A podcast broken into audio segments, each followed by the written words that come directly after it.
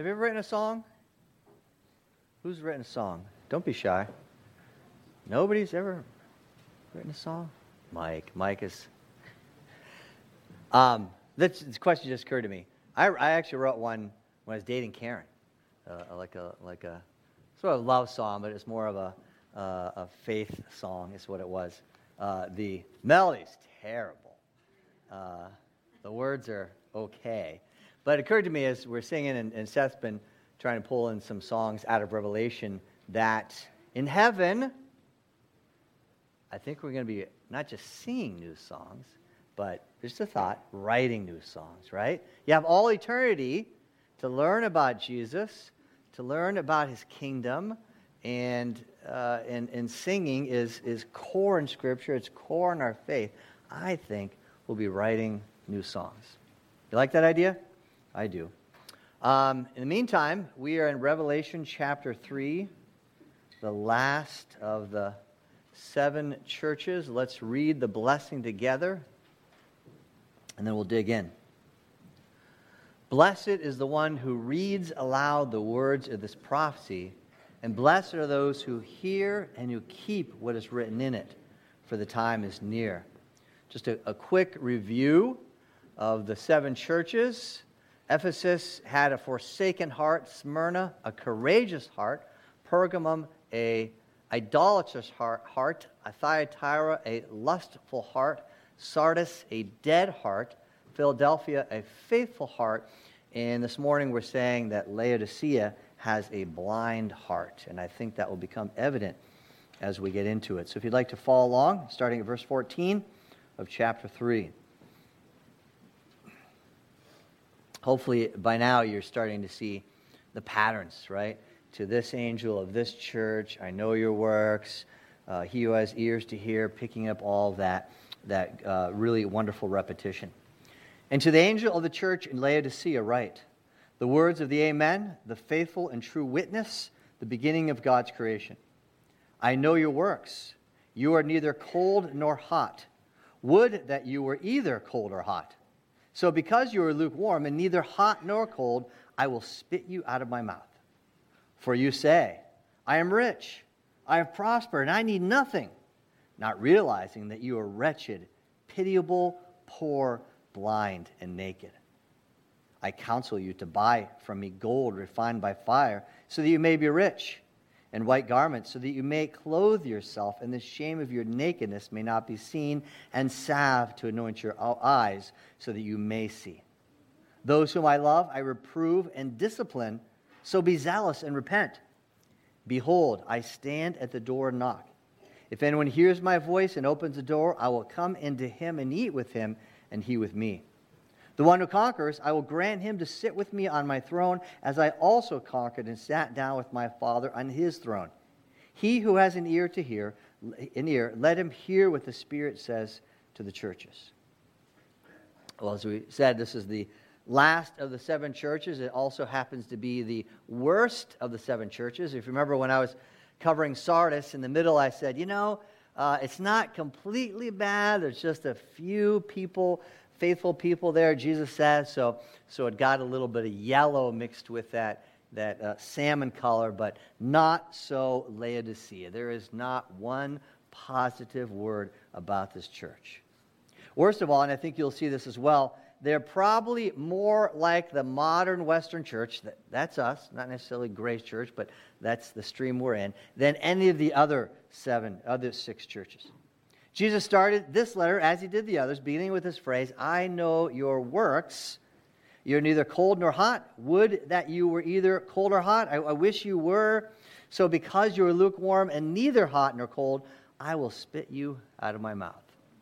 With such a graphic phrase, uh, uh, we need to make sure we understand what Jesus meant here because whatever it means to be lukewarm, it's bad enough that Jesus said, uh, because of that, I'm just, I'm just going to spit out of my mouth.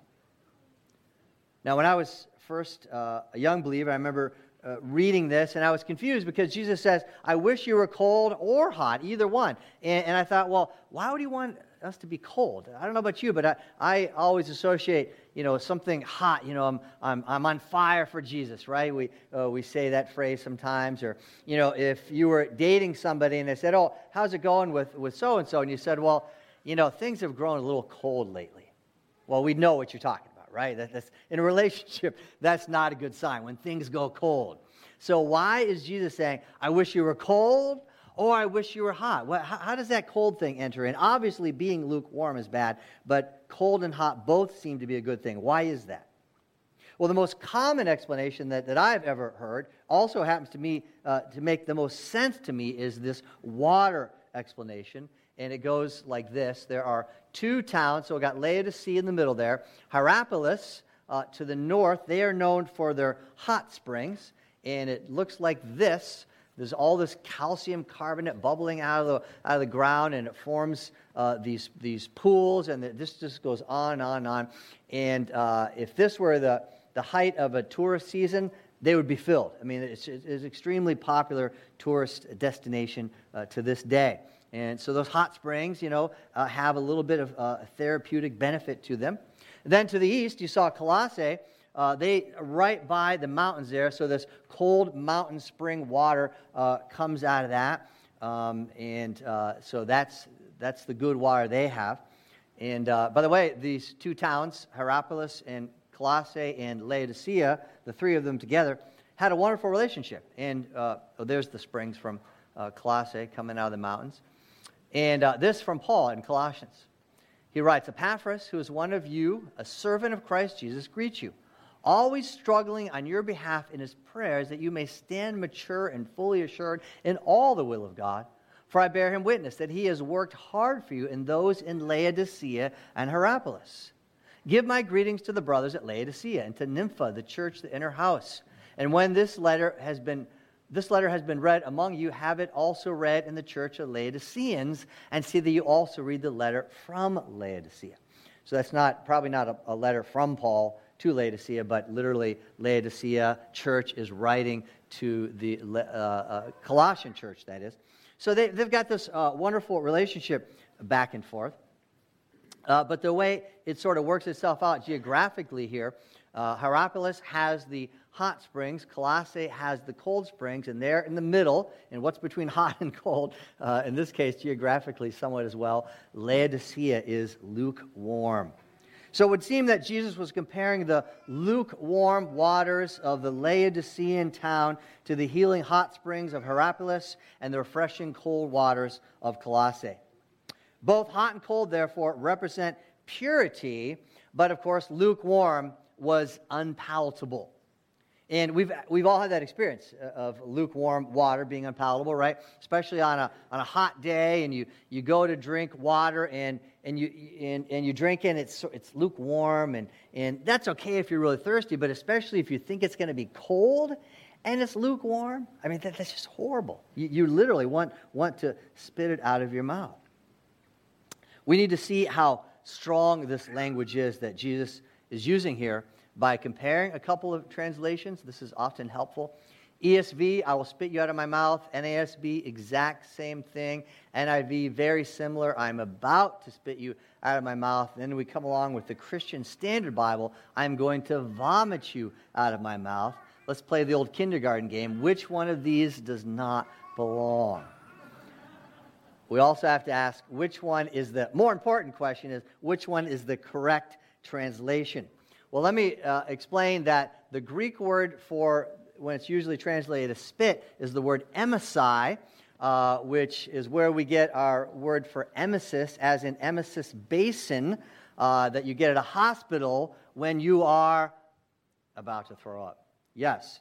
Um, so the CSB is the most accurate translation. So I'm not just trying to be gross or graphic here. I just want us to understand what was Jesus saying, what did he mean, and this is exactly what he meant.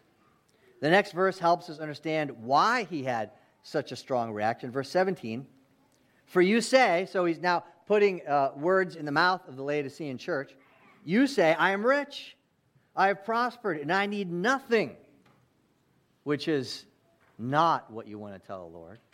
You never want to tell the Lord, I'm okay. I, matter of fact, I don't need anything from you whatsoever. Right? Now, we would not say that, but we can live our daily lives in our relative Western prosperity, uh, and, and that's the way it can be. You say, I'm rich, I prosper, I need nothing, not realizing that you are wretched, pitiable, poor, blind, and naked we need to understand what was going on in Laodicea at this time. There's, a lot of background information here that I think is very helpful that doesn't, isn't always necessarily as relevant in the other six churches, but I want to uh, give some of that background information so we understand, especially this poor, blind, and naked that Jesus accuses them of, uh, because it's, it's really, really important to, to the message. Laodicea as a whole was experiencing the very opposite of being poor, blind, and naked. In fact, they were a wealthy and extremely prosperous town. At this stage of, of, of human history, they were a, a, center for banking. They had a very strong export economy, and a couple of things they exported have to do with some of Jesus' words here. For example, physicians from Laodicea had developed a, an eye salve. Talk about Jesus saying, You need to get this salve from me. Two doctors from there were so famous that they actually put their inscription and names on uh, Roman coins. And you notice anything about the, that one coin there, a, a symbol that you see there? That's a snake with a, a pole, uh, pole uh, rather pole with a snake around it, uh, which of course uh, does go all the way back to Moses. Uh, but also, this particular one is from the Greek god Asclepius, and there was actually a temple to Asclepius in Laodicea, and Asclepius was, uh, of course, allegedly, according to their beliefs, the god of healing and of medicine. So there was a, a well known medical school there, known all throughout the Roman Empire. And the main thing, and these two doctors were famous for, again, this eye salve, and they, they exported that. Now, you might think, well, I know what, how, how good could this eye salve have been? Because we know what ancient medicine was like, right? Leeches and bloodletting and, and give you lots of mercury and you know all these really uh, uh, horrible things which harm you and actually kill you. So how could, good could this eye salve have been? Well, we also have to remember that we weren't the first things, first people to like discover important things, right? I mean, God has put in the natural realm everything we need, I think, to cure every last possible disease if He would allow us uh, to have it. Uh, for example, I just found out this last week that frankincense can, you've heard of frankincense? Gold, frankincense, and myrrh, right? Uh, frankincense can kill cancer cells in the laboratory and in mice. It has a whole tons of, of benefits. As a matter of fact, I realized I was taking frankincense for years, but, but it is by, by its herbal name. Um, but better than that, even, there is another natural substance that when you pair it with frankincense, uh, uh, the, the, the research, the medical research actually says it has a magically synergistic effect, impact. Any guesses as what would pair well with frankincense? Myrrh. I kid you not. This is in multiple medical journals. Frankincense and myrrh have a magically synergistic, powerful effect. All right? It's amazing. See what God has done? I also discovered that turmeric, I, I, I knew this, but it, found out in a different way, that not only can it cross the blood brain barrier, but as it does, it can actually bind with aluminum and then uh, pull that out, which, of course, uh, many of you may not know. My mom was diagnosed with Alzheimer's at age 49, so we've always been sort of uh, aware of brain health and those sorts of things. So that's good to know. And my point is that this eye salve developed in Laodicea, just because it's 2,000 years old, don't think it's just some sort of weird, you know, bloodletting, uh, leeches sort of thing. In fact, I would argue that because it was so popular, it probably did have some, some natural uh, uh healing uh, uh, effects to it. It was an effective uh, medication. So the town was very wealthy, which means they were rich. The town uh, exported this world famous eye salve, which means they could see. Lastly, Laodicea was well known for exporting a uh, beautiful type of black wool, which means they were well clothed. On top of that, archaeologists uncovered this 900, oh, by the way, that's the statue of, of Asclepius there. Um, 900 foot long stadium, which could seat as many as 25,000 participants. Right next to that, is this 600 foot long bathhouse. And uh, any guesses as to what the men would wear as they competed in the stadium and in the bathhouses and in the gymnasium? Absolutely nothing. They were, as Jesus says, naked. In fact, the Greek word for naked is gymnos, where we get our word gym or gymnasium. Okay? So, he's, he's so uh, anyway, you can go with that wherever you want. But um, my point is, I, I think p- part of what the Laodiceans would hear is when, when Jesus called them naked, he said, You're just like them. You're just like the rest of the world, reveling in all that they take in. You're just like them. Now, do you see why Jesus said they were poor, blind, and naked? They were, uh, he was most likely hitting at the heart of what made this town so famous and so prosperous, and a lot of that prosperity would have trickled down into even the church members. But what we find out here is they were not rich, they were poor. And he's talking spiritually, right? They were spiritually poor. They didn't have 20 20 vision. They were spiritually blind. They were not well clothed. In fact, they were spiritually naked. So to call them poor, blind, and naked would have cut to the heart of their civic pride, but more than that, it would have uh, destroyed their moral and spiritual pride, which was a good thing in that case. And the result of all this is that Jesus doesn't see anything to commend about the church in Laodicea. And again, it's the only church that he doesn't give at least a, a, a tiny kernel of a positive statement. I have called them the blind church, not only because Jesus says they're blind, but they're also blind to all their other problems, right? They think they are rich and they can see well and they're well clothed, but they're actually poor, blind, and naked. They, they, they, that's the worst place to be, right? When you think everything is perfectly fine, but just the opposite is true of you. Now, compare that to what Jesus said to Smyrna.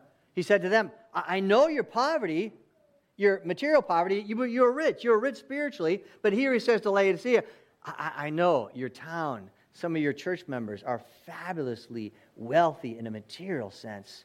But, but listen, I'm the Lord Jesus, and I'm telling you, you are spiritually bankrupt. You're poverty stricken. Strangely enough, the one thing Jesus doesn't mention in this letter to the church of Laodicea is, is external pressure, like some of the other churches faced uh, from the, the slanderous Jews and, and internal pressure, the, the false teaching, and they held to the practices of the Nicolaitans and, and the, the teaching of Jezebel and the teaching of, of Balaam. Uh, all those external and internal pressures, none of that seemed to be happening uh, to the church in Laodicea, or at least Jesus didn't, didn't think to mention it. It, it wasn't important to know. Uh, but despite that, despite that relative, so you see, even uh, prosperous in a, in a spiritual sense, they didn't have all those negative pressures. Despite that, they succumbed to their own affluent lifestyle and didn't even know it. See, that's why I, I, see such a stronger comparison to the modern Western church, more so than some of these other churches. You know what that also tells us is that prosperity can be more dangerous than persecution. It tells us that our wealth can interfere with our worship. They don't have to, but they easily can and often do. So once you see the whole picture here, it's hard to get past Jesus saying that he is about to vomit them up. We start to understand why he would have such a strong reaction. It's graphic, it's brutal, but it's accurate. But despite this extreme response from Jesus, he still offered an amazingly compassionate invitation to this apostate church. Remember how he uh, was pretty strong with some of the other churches. He said to Ephesus, I will come to you and remove your lampstand. Your church will cease to exist. Pergamon, I'm going to come in war against you with the sword of my mouth. And to Sardis, I will come against you. Now, I don't know if that's worse or if it's worse that Jesus says, I'm going to spit you out of my mouth. Uh, but but uh, that, that one's pretty bad. But the way he responds to them is uh, arguably, I would say, almost more gentle than the way he responded to the other churches. And I think perhaps intentionally so, because they're, they're so far gone, they're, they're so far removed from Christ, right? If you've got like a good friend who, who had been doing well and now is straying, right? If you have a good friend, you can kind of come to them and, and, and grab them by the, and I, I do this a lot. I'll do it with Tim and other guys. I'll just grab you by the shirt collar and, you know, just goofing with you. But, but you can, you know, figuratively grab your good friend by the shirt collar and say, listen, man, well, you're going the wrong way. Or have you considered, you know, just, just think what's happening here, right? So you're a little bit more forceful. But somebody who is like really far lost, you don't grab them by the shirt collar you, you, you, you need to woo them back. You need to be a little bit more gentle with them. And, and I, I believe that that's my sense. I believe that's what Jesus is doing here with his apostate church. And he does it several ways. First of all, he offers them the free gift of salvation. Verse 18 I counsel you to buy from me gold refined by fire so that you may be rich and white garments so that you may clothe yourself and the shame of your nakedness may not be seen, and salve to anoint your eyes so that you may see. So, what he's saying is, you know, you're, you're poverty stricken in all these ways, but I, I, I, want to remedy that spiritual poverty, that spiritual blindness, and that shameful nakedness by offering them gold, white garments, and healing salve. Think about the contrast. On the one hand, I am about to vomit you out of my mouth. And then a little bit later, Come, and I'll give you gold and white garments and eye salve. Now, this, I think, is a clear echo to Isaiah 55, where the Lord says, Come, everyone who thirsts, come to the waters. He who has no money, come buy and eat. Come buy wine and milk without money and without price. Now, grocery costs are going up. Uh, how do you buy wine and milk without money and without price? The answer is it's free. That's, that's what's going on here. You can't buy it without money. Uh, uh, so, uh, even though this, his invitation, Jesus' invitation to Laodicean church, doesn't say it's free, the implication, implication clearly is that it's free. After all, how is a poor person going to buy gold from God? It's not possible. Therefore, it's free. The Laodiceans were spiritually bankrupt. They had nothing to offer Jesus in return. So the gold, the garments, and the eye salve all individually and collectively represented eternal life. And we see this a couple places in Revelation, specifically the garments. The one who conquers will be clothed thus in white garments, and I will never blot his name out of the book of life. And then we see this glorious picture around the throne. After this, I looked, and behold, a great multitude that no one could number from every tribe, nation, uh, from all tribes and peoples and languages, standing before the throne and before a lamb, clothed in white robes with palm branches in their hands. All throughout the book of Revelation, you see believers clothed in Jesus' garments, clothed in white robes. That represents salvation. That's what he wants to give, give to them. He's offering this to them. So, you and, you and I, in our lostness, we need our spiritual poverty, we need our spiritual blindness, and we need our spiritual nakedness to be remedied. But the problem is, we can't afford the solution. We've got nothing to offer. We cannot afford the gifts that Jesus is offering.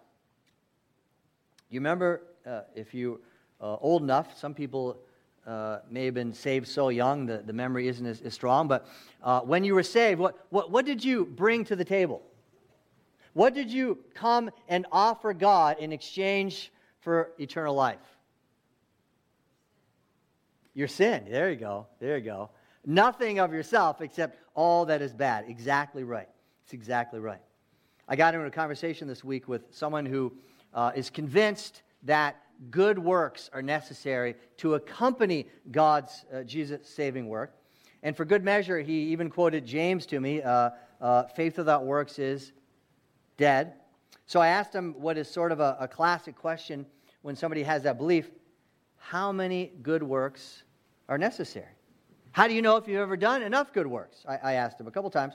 And if I had more time, I would have loved to have asked him a few more questions. I would have asked him, well, what happens if you're, you're doing a lot of good works, but then your, your pace starts to, to slow down a little bit? You know, is there, is there a meter? You know, it's sort of going like this. Oh, you're doing okay. Now you're falling the red. And, you know, can you keep up enough good works? You know, or can you do a lot of good works and maybe you bank them up? And then, you know, the last 20 years of your life, you're sort of lazy. And I'm just, I'm spending this big bank of good works. Maybe, maybe that's the way it works. Or, or, you know, think about it. even if you did a hundred good works every day of your life, how does a finite number of good works possibly purchase you eternal life? It can't. And if you could pay for it, what does that say about Jesus' work on the cross? It's frightening. It's a never ending volley of unanswerable questions. In contrast to that, I love the words of this hymn, and I also love the tune that goes with it. Nothing in my Try that again. nothing in my hands I bring. Simply to your cross I cling. Naked here before your face. Helpless I cry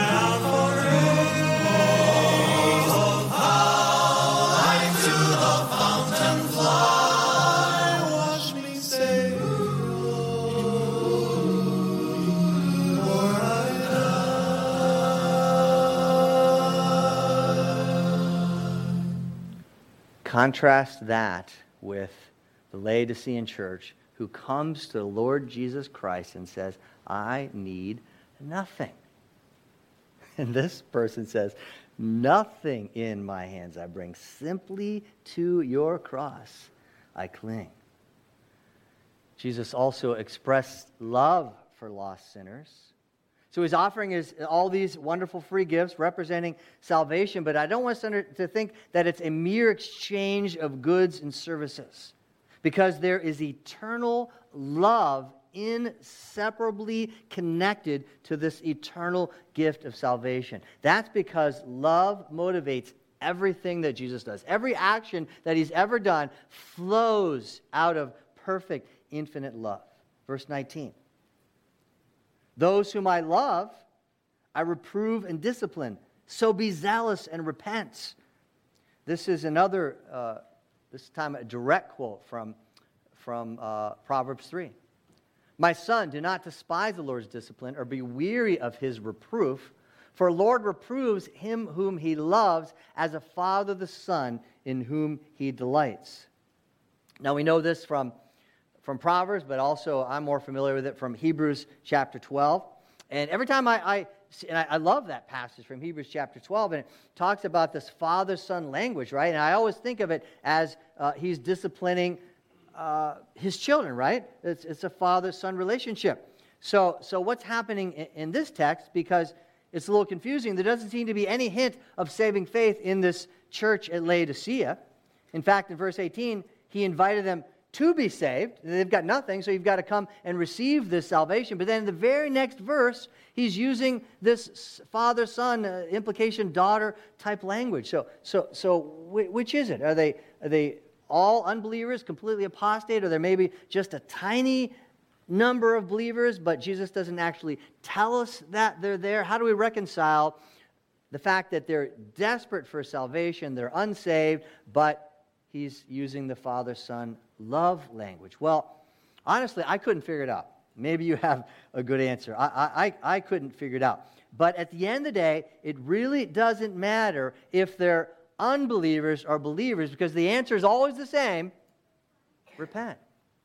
It's always the same, right? Remember this diagram? So if you're in the kingdom of darkness, in the kingdom of judgment, well, you need to repent of your sins and believe the gospel.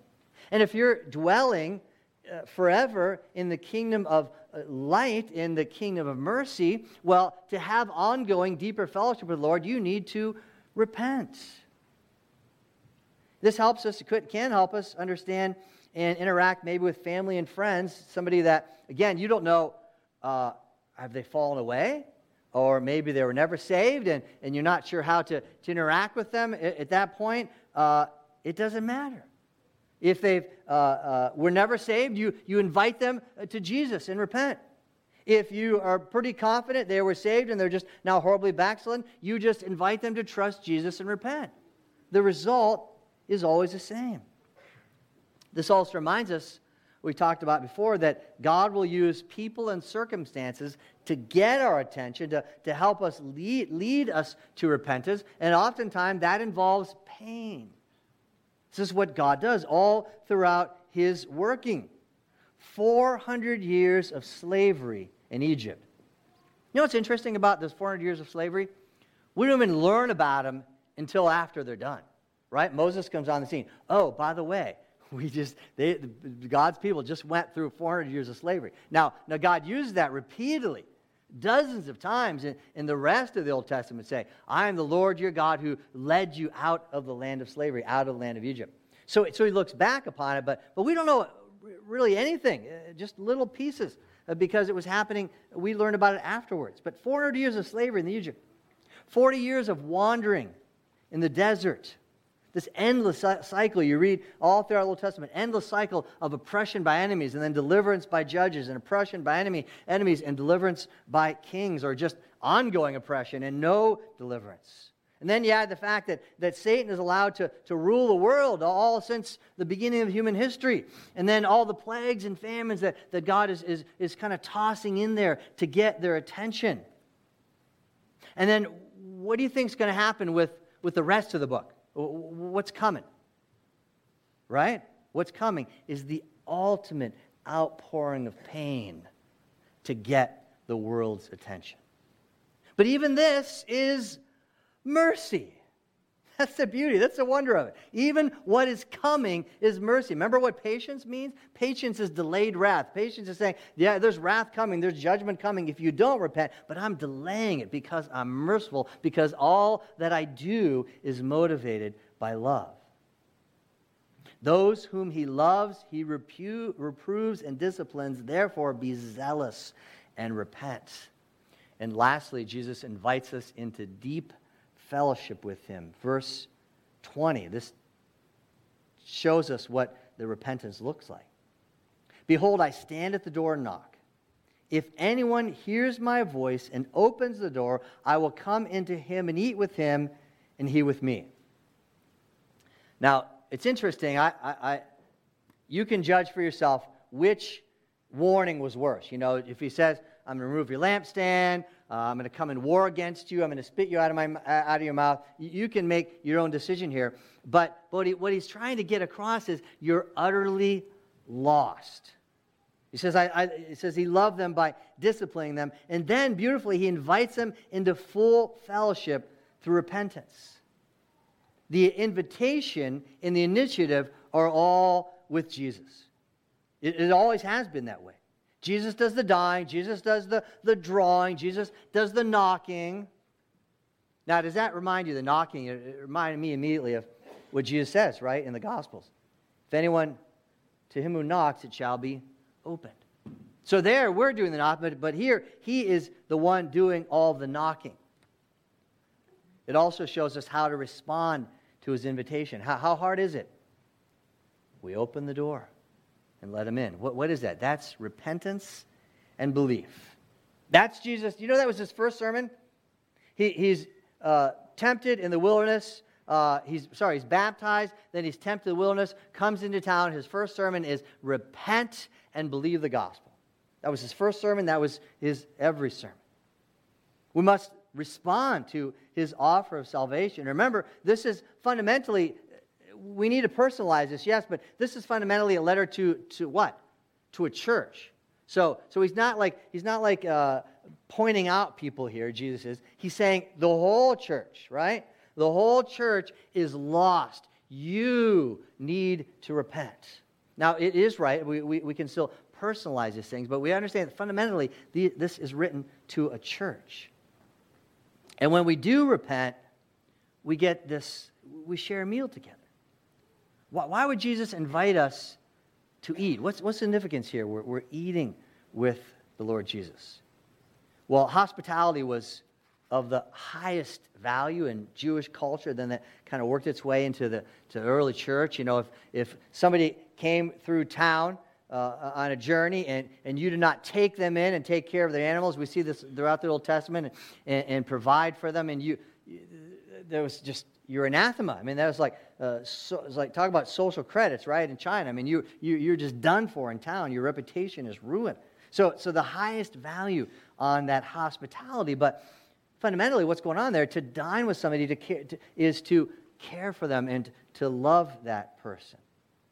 So this is not just a call to repent, but it is. But it's an invitation to enter into Jesus' presence in a deeper way, a way that you haven't been there before. You've experienced Jesus. Now I'm talking to the believer here, right? To the unbeliever, you, have got to uh, repent uh, of your sins. You know what, what Cheryl said just bring everything to Him, every last sin, and just lay it there. Repent, be zealous in that repentance, and believe the gospel. But for the rest of us, it's an invitation to, to enter more deeply into his presence. We, we're, we're resting in him in a way that we weren't yesterday. We're abiding in him in a way that we were not doing last week. It's the deepest possible fellowship with him. It's entering into the joy of your master. Now, now we read that and we think, well, that's heaven. That, you know, well done, thou, thou good and faithful servant. Enter into the joy of your rest. Enter in the joy of your master. And we think, well, that's going to come one day. No, that can happen every day. As you open the door, you, your, your heart is repenting and, and, and believing. You know, maybe it's something that happened this morning. And, and today, uh, with the celebration of Lord's Supper, it's a good day. Every day is a good day to repent and believe. But today is a, a really good day. Maybe it's something that, that happened this morning. Maybe it was something this, this past week, and, and you're just now realizing it. you, you, didn't, you didn't intentionally sin, but you're like, wow, I, I, I, I did that. I, have got to, I've got to correct that. I've got to repent. I've got to go to that person. Maybe it's something you, you entered into it completely aware that this was an obvious sin. You, you've broken fellowship. You, you've taken that, that door and, and you're, you're closing it. You, you haven't lost Jesus. You haven't lost your salvation, but, but your fellowship has waned, and He's inviting you. Come and experience the deepest fellowship with the Lord Jesus you've ever had in your life. Is, is that something you want? We have, to, we have to want this. We can't just read about it clinically, theologically. This is something that, that you have to want, or, or you're not going to do it. And in the process, you, you hate what you're leaving behind right? Because, not just because the sin is so bad, but because Jesus is so amazing. Let's pray.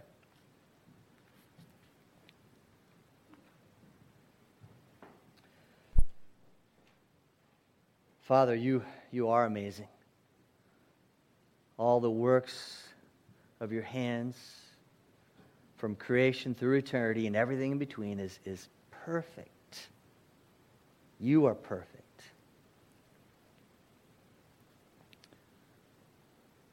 We will, in this life, continue to hold on to our sin to, to some degree.